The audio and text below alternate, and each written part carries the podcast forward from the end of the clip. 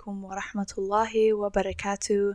Welcome back to another episode of Muslim Like Me. I'm your host, Hodan Khalif, and I'm so happy you're all here. I'm happy you're all listening. Um, I've gotten a lot. I'm so like corny right now, but like I got a lot of really, really good responses from our substance use disorder episode. And if you're new to the podcast and you haven't listened to that episode, then I highly recommend you listen to it. But the responses, guys, have been so overwhelming and so like just like you know how like you don't believe something is real so you kind of have to like pinch yourself both physically and like metaphorically speaking i feel like i'm kind of in that space right now where like i don't believe it's happening like it sounds really bad but like i don't believe that people genuinely care about the kind of things that i be saying uh, I don't believe that people really cared about my little podcast because I literally, you know, just started uploading, just started getting into the groove of a schedule and all that. So, all the love that you guys are showing right now is deeply, deeply appreciated.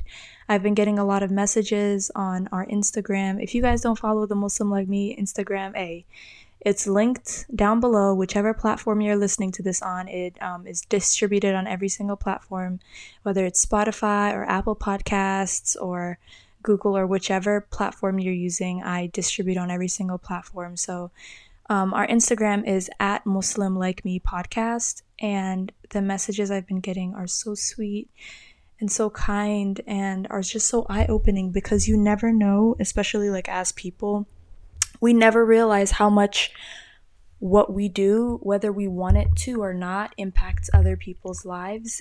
And the messages I've been getting have just been so kind and so sweet. And a lot of, you know, people who have been struggling with substance use disorders have been messaging me saying my podcast has really touched something in them and that they feel, you know, accepted and seen and heard. And y'all, I'm a corny girl, but that just fills that really fills my soul with so much joy. And of course, this episode, as you could tell by the title, is something heavy that we're going to get into. But my entire intention, right, of starting Muslim like me and, you know, forcing myself to face my fears of, you know, being an online person or like you know not even online because i have been on social media for as probably as long as social media has been a popular thing. I mean i'm 22 years old but like forcing myself to be more present and intentional with the kind of content i'm putting out there it has been a ride and a half and i cannot be any more grateful than i am right now.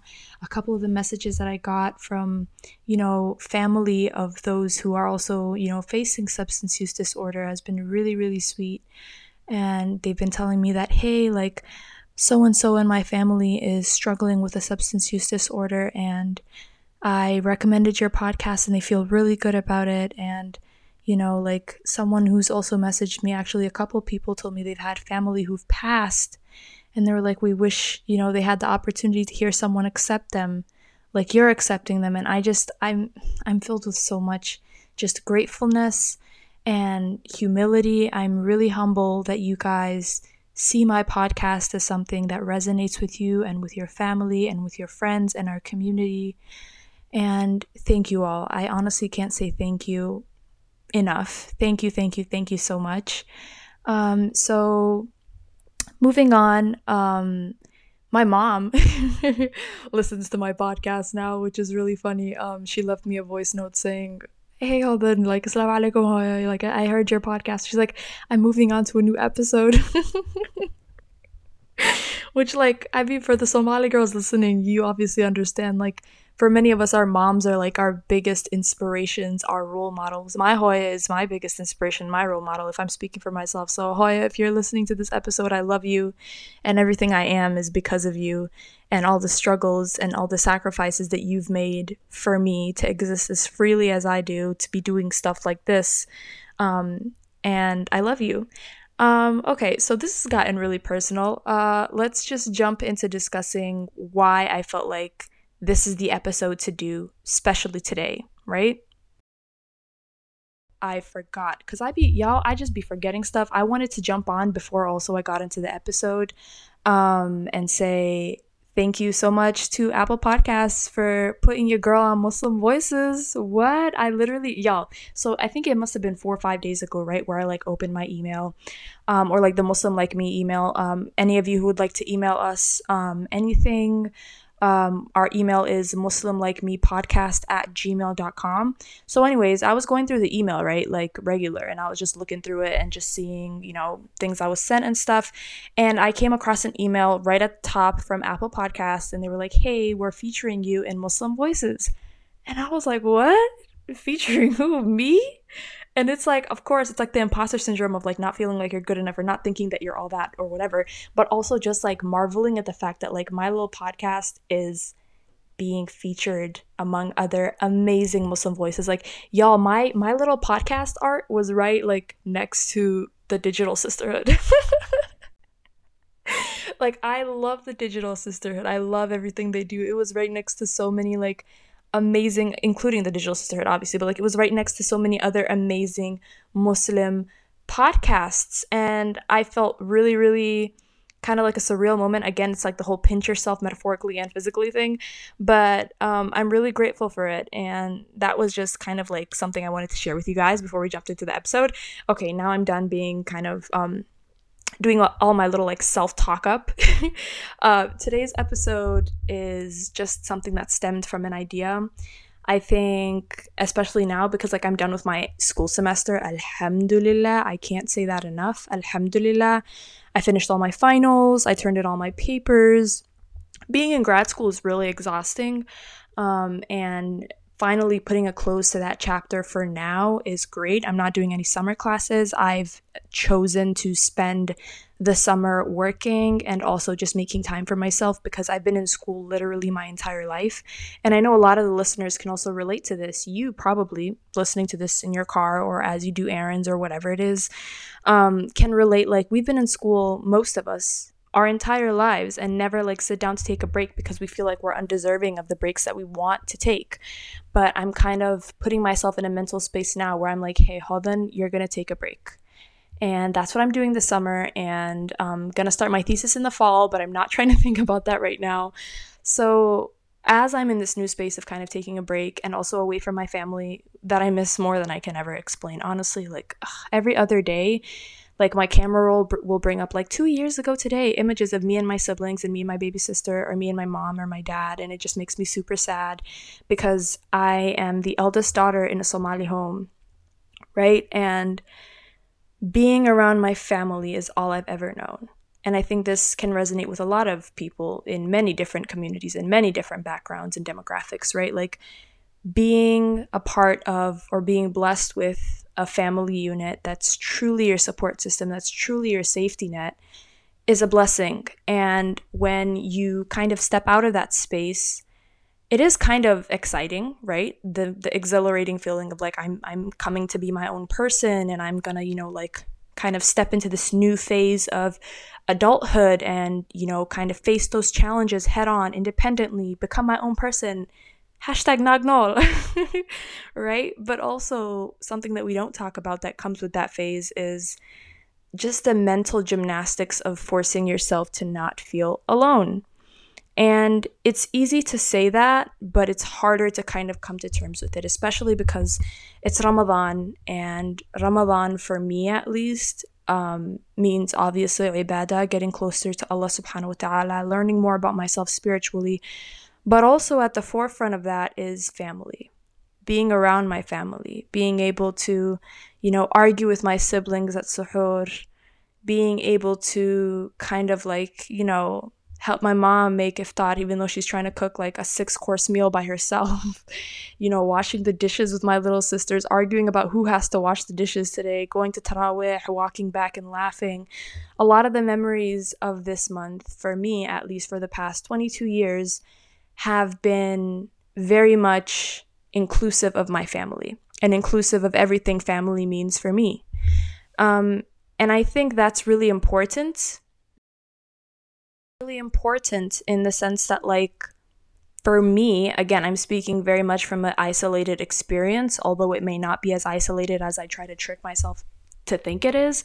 But my family means a billion and one percent of the world to me. My family is who I am, my sense of identity, my sense of, you know, how I view myself is very, very, not fully, but like mostly exists within my family. So, for the first time in my entire life, ladies and gentlemen, not being able to be around them 24 7 has been really hard. And I think this whole idea of feeling lonely. And don't don't get me wrong I, I live with family now too. Not my family like my siblings and mom but i live with family now too my uncle and his family. And they're they're literally the nicest people ever. But there's something about being woken up at 2 a.m in the morning by your dad flashlighting your eyes even though you could literally turn the light on. And your mom literally you know making your siblings eat even though they, they claim they're not hungry in the morning. And the arguments and, and just the energy of your own family unit is very very comforting and very very different than any other feeling in the world. And it's like you can be in a room full of people and feel lonely. And it's not just about ramadan when i like really started to think about it. And it's not just about me. And i started to think about the bigger picture of loneliness and what loneliness means and how hard it is to kind of sit with yourself or look in the mirror and like look at yourself and say, hey, I'm really lonely. Like, why is it so hard for us to admit when we feel alone, when we feel not our best, when we feel like maybe there's something missing? And sometimes it isn't even about people, right?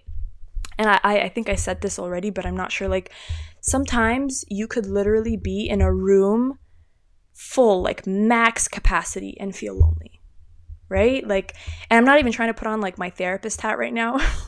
my friends and family hate when I like psychoanalyze everything from a like, a, a, you know, the clinical psychologist perspective. And they're like, you're trying to like flex your degree on us. But I think it also comes from a place of like, on a human level, not being able to kind of connect, right? Connect with the people in that room and you feel isolated because you feel like your your experiences are just that your experiences as in your individual experiences that no one else kind of relates to and that's a very very lonely feeling.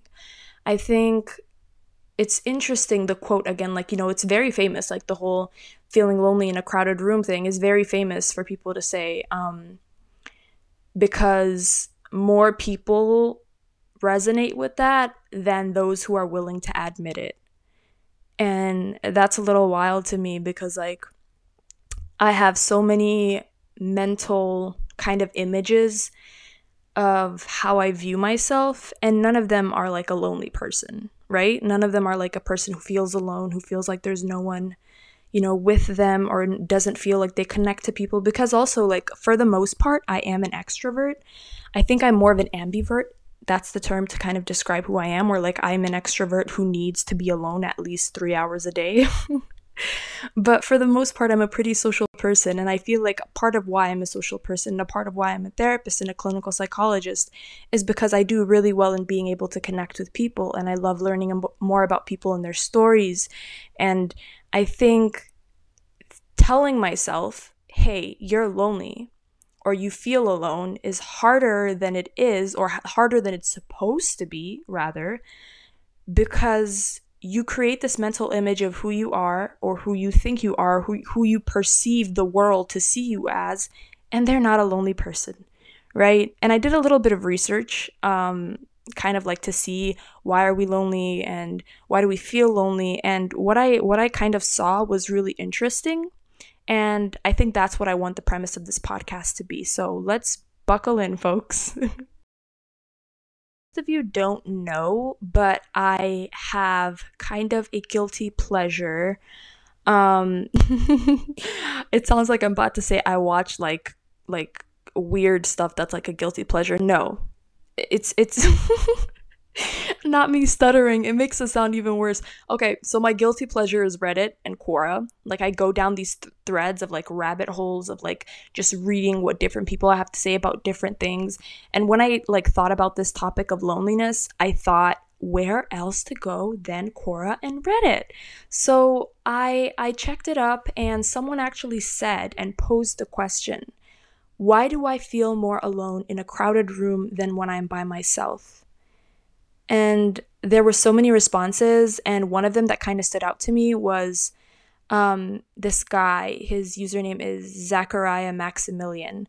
He said, When you're alone, you have nobody to impress. There are no judgments present but your own. Nobody's standards to think of but your own. You can do whatever you want, and that is freeing. That alone, like, there's a lot to unpack in that, but I also want to get to another response by um, Jeremiah. I'm, I'm going to butcher his last name. Paisagi, and he said, Sometimes being surrounded by people may just make you more painfully aware of how actually alone you are. On a deeper level, you may realize that the only person you are certain of is yourself. It doesn't help if you're introverted, because you will tend to be more in touch with this feeling. It may even exhaust you physically to be in crowded rooms. For those that crave social attention, it must be a completely different experience, and it's not a bad thing to be more in tune with yourself. So, a lot more of the responses go on and talk about how they have the same feeling and how people are talking about emotional distance versus physical distance. But I think the core of what I'm trying to get to and what Zachariah is trying to get to and what the other guy is trying to get to is sometimes it's not really about being alone, but it's more of just the judgment of being around other people. And even on a deeper level, the judgment of being around you. I think not enough of us really sit down to think, what do I think of me? And that's a very scary thought for a lot of people, right? What do I think of me? Because we're so busy as a society, you know, in this age of social media, and I sound like a crazy boomer saying this, right? Like, social media has ruined society. No, like, really and truly, like, in this age of like Instagram flashing and reels and TikToking, we've kind of grown accustomed to tracking the likes you know, viewing the comments, seeing what everybody has to say about you, even if it's someone who doesn't have a profile picture and has zero followers, like their comments and their kind of validation really and truly does hit a core for most people. Not everyone, obviously, because there's the few gifted who genuinely don't care.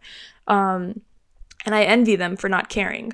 But it's like we've spent so much time as a people wondering what others think about us that we've kind of lost touch with what we think about ourselves it's it's more or less this game of how many people can I get to view the parts of me that I love and blind those who view the parts of me that may not be as desirable as I think they should be, or alternatively, kind of negate assumptions that people have of me that aren't true. We're very obsessed as a generation with public image, with the idea of everyone liking us, with the idea of everyone being in our corner. And because of that, we've never really sat down to think, hey, do I even like who I am? Do I even like the person I'm becoming and the person I was and the person I am right now? And of course, it is a scary thought, but it's it's one you have to sit with. And I think self-awareness and self-reflection and kind of growth is uncomfortable and it may be more uncomfortable than you're willing to be, but the slow shift of kind of growing into a place where you are able to scrutinize what you like and don't like about yourself is what can lead to growth. And I think that's what loneliness sometimes can mean. Not always, but sometimes loneliness can mean that. This episode is going to be a lot about me quoting things and stuff because I've really sat with this question of loneliness and um, you know, feeling this sense of loss for yourself. Um, and I'm gonna do a whole another episode on grief and loss because I really and truly believe grief and loss should not kind of have to, you know, equate to loneliness. And I think that it's a much deeper level as well of discussing loss, which is very valid, and grief outside of being lonely. But um, there's a quote that I a quote that I came across that I thought was really interesting by Daniel Keyes, and Daniel says, "I do not know which is worse, to not know what you are and be happy, or to be what you've always wanted and feel alone." And that's crazy, right? Like the fact that some of us kind of strive to be this version of ourselves, it's kind of the best or quote best of what everyone wants us to be and what we think we should be and feel really isolated in that version of ourselves and not feel like we've given ourselves what we view really and truly view, not just like superficially view or think like is the most aesthetic or most Instagrammable version, but like the raw, real you. The you that goes to sleep at night and lays on your pillow and stares at the ceiling for a couple minutes before lulling to sleep. That version of you. What that version of you really wants is that what you're becoming, is the question, I think. And I don't know if that's what Daniel, you know, wanted us to take away from his quote, but that sure is what I took away from it. And I don't know if that's the version of me that I'm becoming. I really hope it is, but I don't know if it's the version of me that I'm becoming. And I think that's the fear that a lot of us have, and not a lot of us are kind of willing to admit. And I think also societal expectations don't help. Social media definitely doesn't help. And kind of growing into a place where you feel like, hey, I'm comfortable enough to look at myself and admit what I am and what I'm not. And whether or not I like what I am and whether or not I want what I'm not is really, really hard it's really really hard and there's this new self like like glamorization of self-care that I'm really not with. Like I was with for a minute, maybe when I was like 19 or 20. not me acting like 19 and 20 was a million years away. Guys, I'm 22. That was 2 years ago. but like um the the whole like candles and baths and like um what do you face masks and like that version of self-care it's very glamorous and it's very cute and i think everybody deserves that kind of self-love.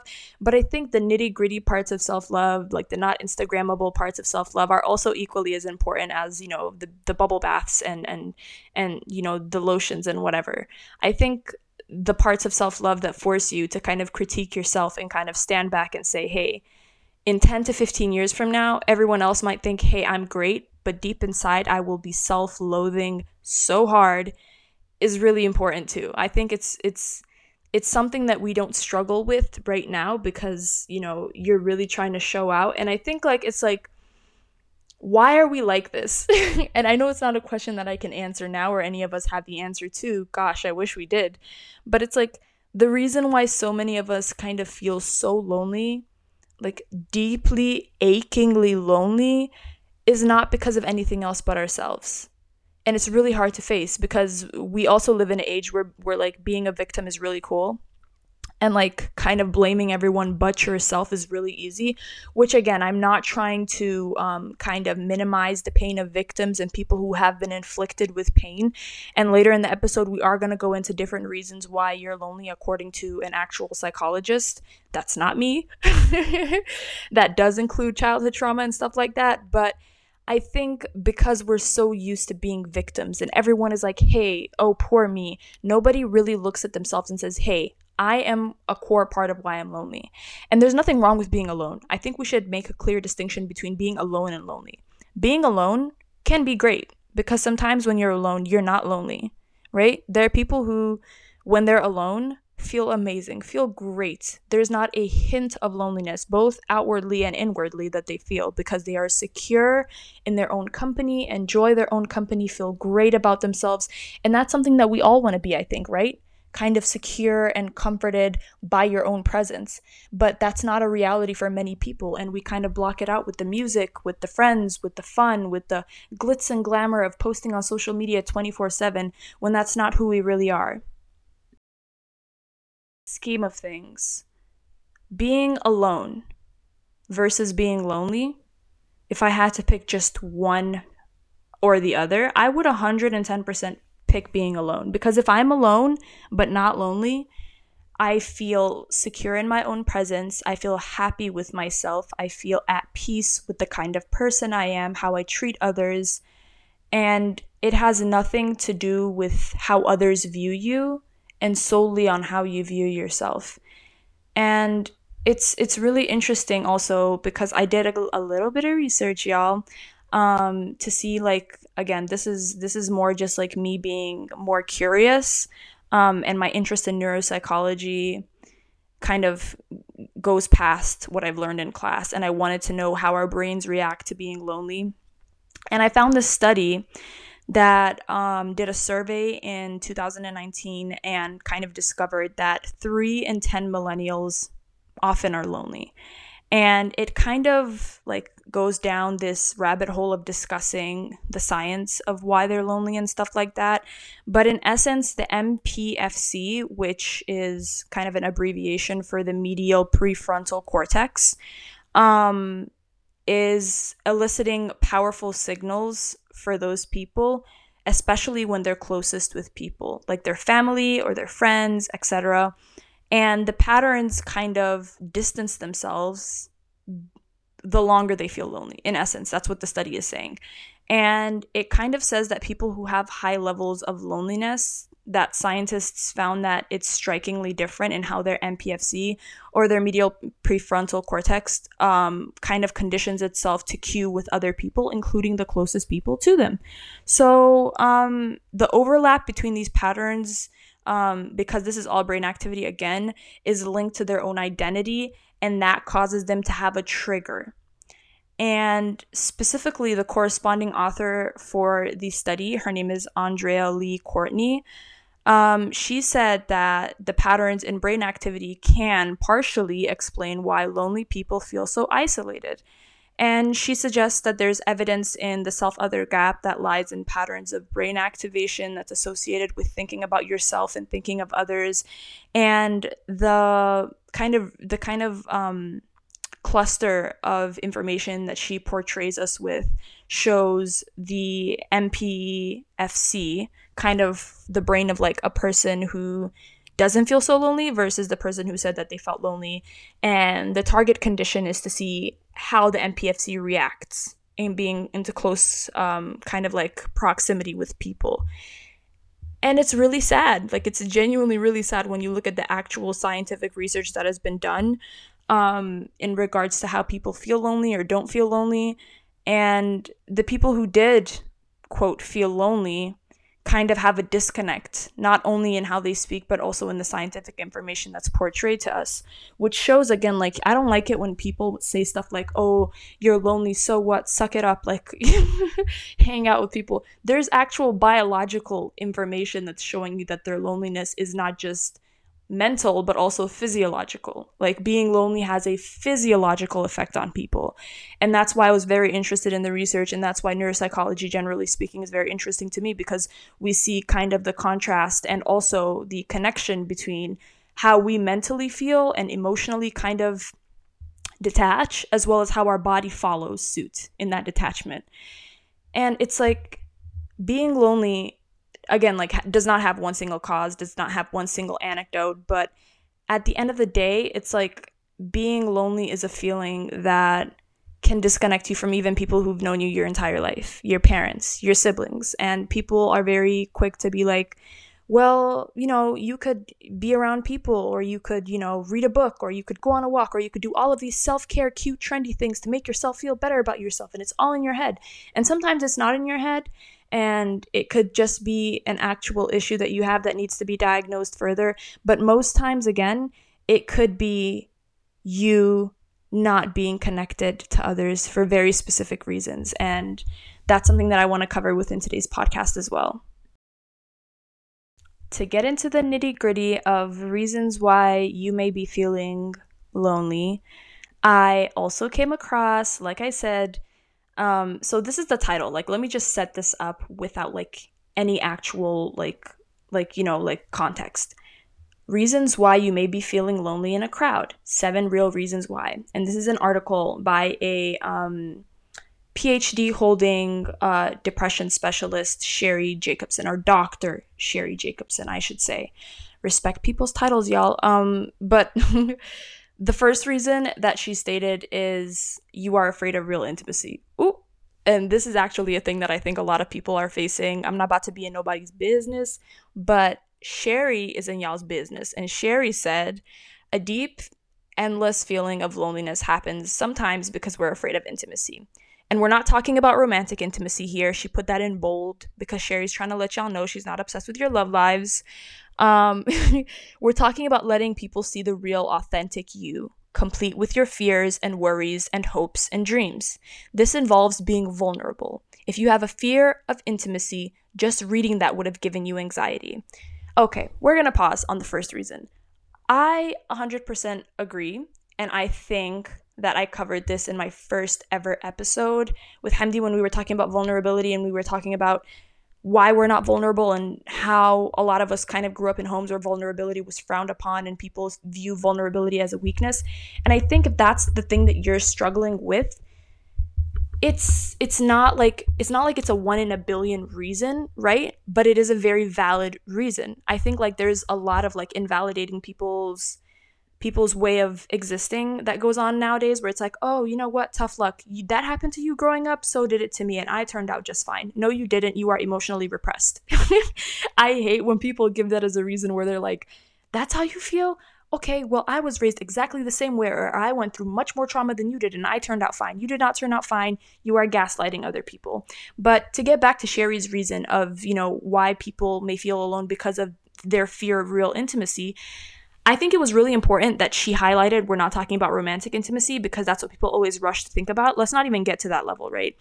Letting people see the real you, complete with your fears and your worries and your hopes and your dreams. That is very terrifying to a lot of people. So, because of that fear of intimacy, they choose to just pull back and kind of put up this, you know, like filtered version of who you are and curate this little pretty feed for you to see. Even in real life, like people have become like real, like PR fronts, y'all. Like people will give you such a PR answer to everything and kind of rehearse in their mind, not intentionally, but because that's how they program themselves to be to avoid any sense of vulnerability. And kind of like if you're listening to this and that that's how you feel, there's nothing wrong with the fact that that's what you've been struggling with. But guess what? You can get better and you can conquer your fear of vulnerability and intimacy and kind of building friendships because friendships require a level of intimacy and vulnerability and building your familiar relationships that definitely need high levels of like kind of emotionally you know tearing down walls that you may have built around yourself. And in some families, let's be real, that's not like a possibility. In some families, if you're emotionally vulnerable, all you get back in thanks is people making fun of you and saying, ha ha ha ha, how white people of you, which is so garbage, right? Like, why do we allow ourselves to attribute emotional vulnerability to whiteness? Whiteness is anything but vulnerable. Whiteness was oppression. Whiteness has done many horrific things in history, yet we're allowing whiteness to take ownership over being vulnerable, which is an extremely beautiful thing. That's crazy, that's backward, and I don't think that's something that we should associate with whiteness. And I'm so happy to see that there's a new generation of parenting that's kind of like instilling in their children like hey it's okay to be vulnerable it's okay to cry it's okay to feel it's okay to work through your emotions because that's how ladies and gentlemen we build emotionally competent future adults. A lot of adults be walking around with no emotional regulation, with no emotional competency, and they enter relationships emotionally unavailable, and we wonder why so many marriages are failing. And that is a core reason, whether we want to face it or not. Right? It's tough to like look at yourself in the mirror and recognize I have not been allowed to be emotionally vulnerable for a lot of my life, or I have not allowed myself, again, we're taking back ownership. We are trying to move, move away from a place of being a victim. I have not allowed myself to be emotionally vulnerable for a long time. And now I am slowly, because this is a process, you can't, you know, go cold go cold turkey like really quickly. It's like you have to kind of ease yourself into it because you've been literally landlocked emotionally your entire life. I'm going to slowly ease myself into trying, keyword is trying, our best to open up and kind of, you know, build friendships and long lasting relationships through communication, honesty, and vulnerability. It's terrifying. Don't get me wrong. Nothing about that feels in any way, shape, or form comforting. I think that's the right word. It does not feel anything like our comfort zone, but it's something that you have to try to do. You have to at least kind of try to be that. Um, the other reason, I don't want to go through all seven reasons because I feel like some of these reasons are just kind of obvious, but this this is kind of also very important. Um, Sheri said, again, y'all, this is not me and y'all business. This is Sheri. Sheri said the parenting you received drowned out the real you. And under that, she says, perhaps your parent or parents did, on the surface, take care of you and love you, but they did not let you be yourself. You were given love only if you lived up to certain expectations or only when your parent was in a good mood. So you learned to change who you were and things that made your parents happy and gained approval learn to change uh, blah, i can't speak english y'all. You learn to change who you were to things that made your parents happy and gained approval. Over time this becomes second nature. The real you is buried often and as an adult you question if you ever knew who you really were at all. That is ooh Sheri really hitting the nail on the head y'all. That is profound. Like i cannot exhaust how many adults adults i know that do not know who they really are because of the kind of parents they had, because of the kind of parenting they had. And like she started with the first sentence, perhaps your parent or parents did on the surface take care of you and love you. Because what do they always say? I put a roof on your I put a roof over your head, I put food on, on, on your table, I put clothes on your back. You're ungrateful. Or like, you know, I've done the best I could for you, which could be validly true. They probably did the best that they could for you at the time with the resources that they had. However, that does not negate the fact that some people's parents made their love conditional in the idea that you have to be XYZ in order for you to be worthy of my love. And that is not how you parent. that is not how you parent. You do not love your kids based on whether or not they can achieve this version of them that you've concocted in your mind. It's messed up and it's it's unhealthy. And something else that she said that was very pro- profound, the sentence that kind of like just sat with me was like, you know, you do all these things to make your parents happy, and over time, this becomes second nature. The real you is buried so often that as an adult, you wonder if you ever knew who you really were. Like, you begin to question is there a real version of me out there? Has there ever been a version of me that I felt was authentic? Do I even know who I am? Because you've spent so long kind of perfecting and, you know, putting this cookie cutter version of yourself out there and making sure everything is even and right and the way your parents want it to be, that you don't have any single idea of who you actually are. That's really, really sad. And this is not to throw shade at nobody's parents, right? Um, I don't want to. I don't think Sheri wants to either. But it's really, really sad to see people who struggled because a lot of people's parents have struggled, especially as Muslims, right? A lot of Muslim people um, have immigrant parents in many, many, many Muslim homes. Obviously, not all, because there are Muslim people who've always lived in their own countries, obviously. But Muslims like me, right? Did y'all catch that way to put the actual podcast title in here? But Muslims like me, um, our parents are immigrants. They moved to various countries, they've struggled, they've done XYZ. You all know the immigrant stories, the various immigrant stories out there. And because they've struggled so much, they now have this vision of who they want you to be that is worthy of the struggle. And that in itself is so problematic. I don't think I have enough time to cover that on my podcast today. But the loneliness can stem from that because guess what? You may not really know who you are, and that is a sad and terrifying thing to think of. Truly terrifying that um Sheri made differently. She made it as like a different point, but I feel like it definitely intertwines with the whole like parenting thing is she said in her own words, you have experienced childhood trauma. That could be another reason. And under that, she says, the one thing that can fracture any ability to feel connected to others is trauma. This can include things like emotional, physical, sexual, neglect, or losing a parent or loved one that can form into trauma. Um, children often blame themselves for trauma.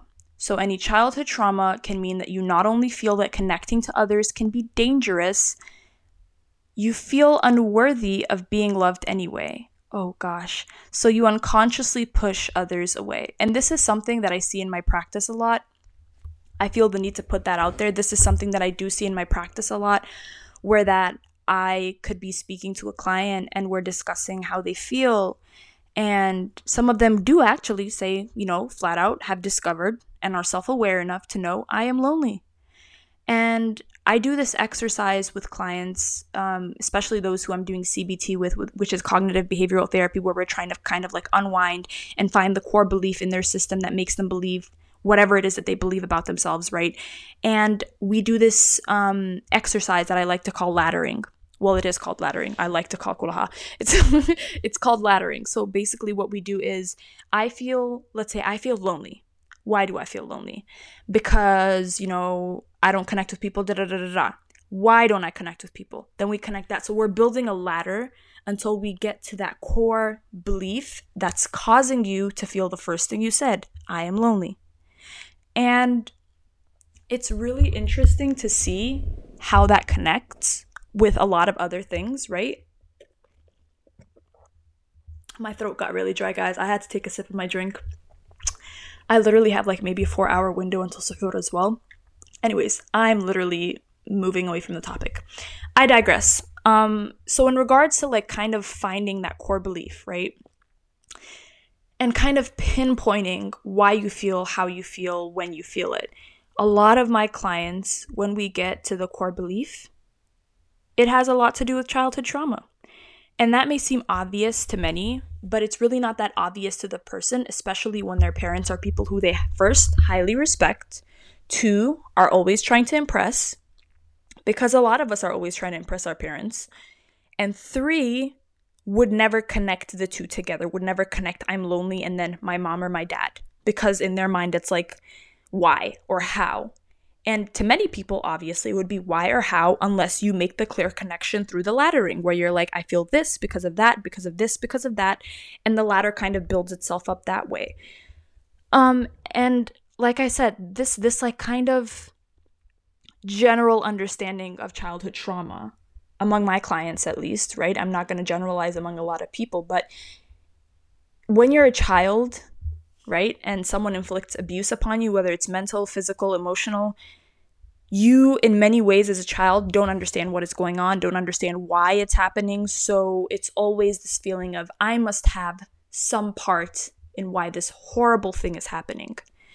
And because of that feeling, you grow older and this adult version of you, this 20 something version of you, kind of feels unworthy kind of feels like they are not worth other people's time because you are a guilty party when you really had nothing to do with being inflicted upon trauma as a child. But that's just the kind of guilt that you carry subconsciously. And that can create a lot of loneliness, that can create a lot of grief, that can create a lot of loss of how you feel about yourself, and again, also morph into loneliness. And a lot of the loneliness that people who have had childhood trauma feel is very isolating not only in the sense that you feel lonely and isolated, but isolating in the sense that they can't even speak about the childhood trauma because many of them feel that it's too traumatic to discuss, you know?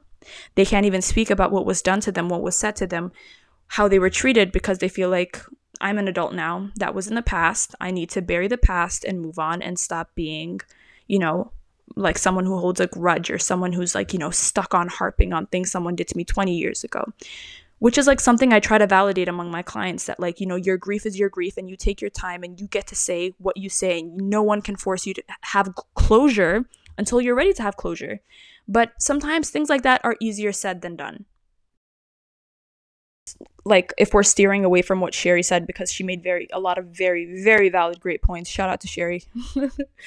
Dr. Sheri Jacobson. Um, I hate taking away from people's titles because I know how hard being in academia is. And inshallah, one day when I do have my doctorate, I dare anybody to refer to me as anything less than doctor. Um, not me sounding all uppity. Um, but what I'm trying to say, y'all, is moving away from from from Dr. Sheri's great points, we have to understand that being lonely is not a permanent feeling. And it, it, it doesn't have to be a permanent feeling, that is. It can be for some people. And for those who feel like it's more prolonged, like in a sense of like, I'm talking time span of like maybe, let's say, eight months to a year or years in plural, you should probably see a doctor about, I mean, a, a, clinical psychologist about that, or see a psychiatrist about that, because for some people it could be indicative of a personality disorder. Obviously, not saying that's the majority, that's very, very few cases. But if that's how you deeply feel, see a clinical psychologist or a psychiatrist. Mental health is nothing to ever, ever, ever be ashamed of around here ever. This is always a safe space. Um, and I think moving away from kind of that that population that could have a mental illness, the general population, loneliness is not something that is is kind of imprinting on your path as a person. And neither is your view of self and your view of self can shift, loneliness can shift. We are able to feel other things, we're able to grow from these feelings. And I think that's just the kind of people that we are, right? Like we're we're so stuck on how we feel in the now that the future seems so far away, so dull, so kind of like intangible, untangible. I don't know what the word is. but you get my drift. It's it's it's the idea that we feel like now is so heavy that looking into the future is not what we can bear. And I think that that's something that I have to negate and say no. We can look into the future. We can be hopeful. We can feel kind of a sense of hope in who we are to become. And like I always say, I think I've said this in almost every single episode so far the best version of you is out there. And the best version of you is literally just waiting on you. Nobody else, just you. Loneliness is something that I think is, is, is something that we all struggle with to some extent. Some people not as severe as others, obviously. But sometimes also something that probably is out of character for me to kind of say is bask in that loneliness feel what that loneliness really means. And once you've felt the meaning, or at least what that loneliness says to you, then you can kind of pick up the pieces and see where to go from there. It doesn't always have to be negative. And sometimes when we hit dark spots, they're only to reflect us into better places. They're only to create avenues that we never knew we were capable of, you know, turning into or veering towards. And I personally hold the great belief that we as people are multifaceted. And today I may feel lonely, but five years from now, I may not remember what that loneliness tasted like. And neither will you. And inshallah, neither will you.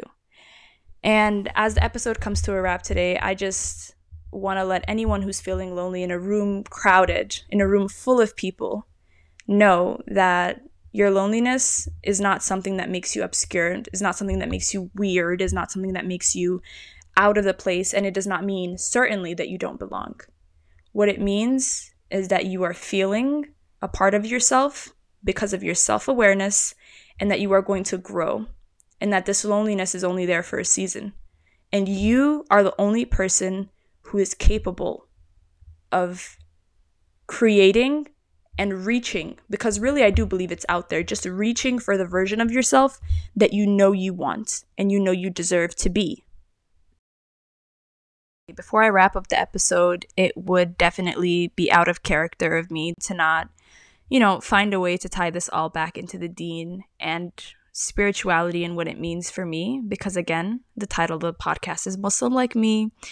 And I think for Muslims like me, our deen is a great part of every avenue of our life, and especially when we feel alone.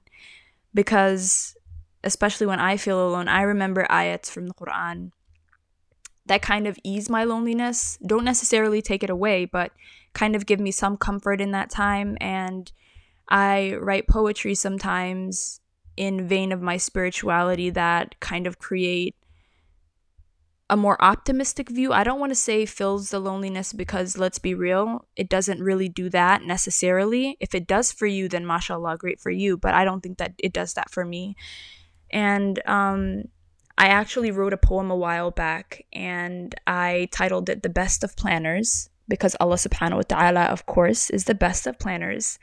And I wanted to close off this episode with that poem and to keep in mind, I guess, what my spirituality means for me when I feel lonely in a room full of people um, through a poem. So here we go with the poem.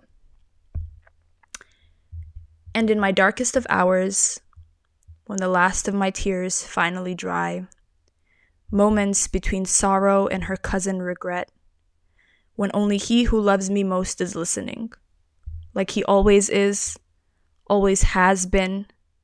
I bear my soul on a prayer mat, a silent auction between this prison of a world and my sanity. I bid on the next life. In that darkest hour, between silence and supplication, he who loves me, my Lord, reminds me. They plan and Allah plans, and surely Allah is the best of planners. And with that poem, I want to leave you guys to kind of reflect on your own loneliness, if there is any you feel at all. And always remember, I guess, that no matter how lonely you are, you always have Allah on your side. And that may not be much comfort to some of you right now, but I hope that someday it is comforting to you to know that in your darkest of hours, Allah is always listening, always counting every single tear that drops from your eyes, every squeeze of your heart in pain, every single time that you remember Him in those moments counts more than you ever realize. Infinite moments that you don't even realize count. Um, and with that, I want to wish you guys Ramadan Mubarak again. We're kind of closing off the month, and I hope everyone has gotten as much ibadah as they could, as much self reflection as they could. And even for those who are feeling lonely, for those who are feeling homesick like myself and may not feel as comforted to not be around your family as I am, in the future, I hope that Allah subhanahu wa ta'ala reunites you with your loved ones and that this feeling of loneliness shall too pass. Thank you all for listening. I'm your host, Hodan Khalif, and this is Muslim Like Me. Hopefully, you guys can tune in for the next episode. Bye. Assalamu alaikum wa rahmatullahi wa barakatuh.